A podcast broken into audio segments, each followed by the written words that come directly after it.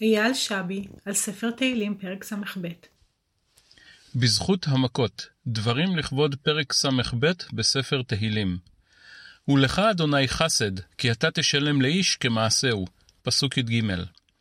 ההגדרה למילה חסד היא מעשה טוב כלפי הזולת, שאינו נובע מתוך חובה כלשהי. במבט ראשון, הגדרה זו אינה עולה בקנה אחד עם פסוק י"ג, שהרי כאשר הקדוש ברוך הוא גומל לאדם על מעשיו הטובים, הדבר איננו חסד. אנו מצפים כי הקדוש ברוך הוא יסייע לאותו אדם וירעיף עליו מטובו. מידה כנגד מידה, טובה כנגד טובה.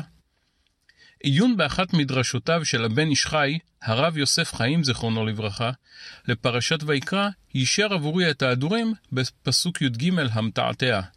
הבן איש חי הופך את כיוונו של הפסוק ומפנה אותו לא אל הצדיק, אלא אל החוטא.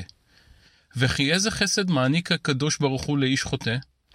הבן איש חי מדייק ומכוון את החסד האלוהי כלפי החוטא בשגגה, זה שאינו מודע לחטאיו. על אדם כזה מביא הקדוש ברוך הוא מרעין בישין, שבזכותם נדרש האדם להבין כי חטא ולתקן את התנהלותו. החסד הוא המכות הנופלות על האדם המביאות אותו לשיפור עצמי. דוגמה מטיבי הלכת של מיזם 929 יזכרו את התגלות הקדוש ברוך הוא לדוד, שבה נתבשר שלא הוא, דוד, יזכה לבנות את המקדש, אלא בנו.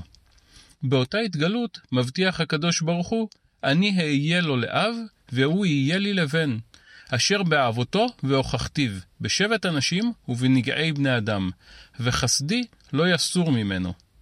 חסדו של הקדוש ברוך הוא התבטא בכך שבתגובה לעוונות הבן יבואו עליו אויבים ומחלות, ובזכות אלו יבין הבן כי שגה ויתקן את מעשיו.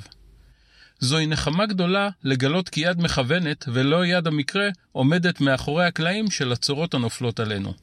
בה בעת זוהי דרישה גבוהה מאוד, המחייבת מודעות עצמית תמידית, כדי להבין מה במעשיי, מה במחשבותיי, מה בנשמתי, מביאים עליי את אותן הצרות.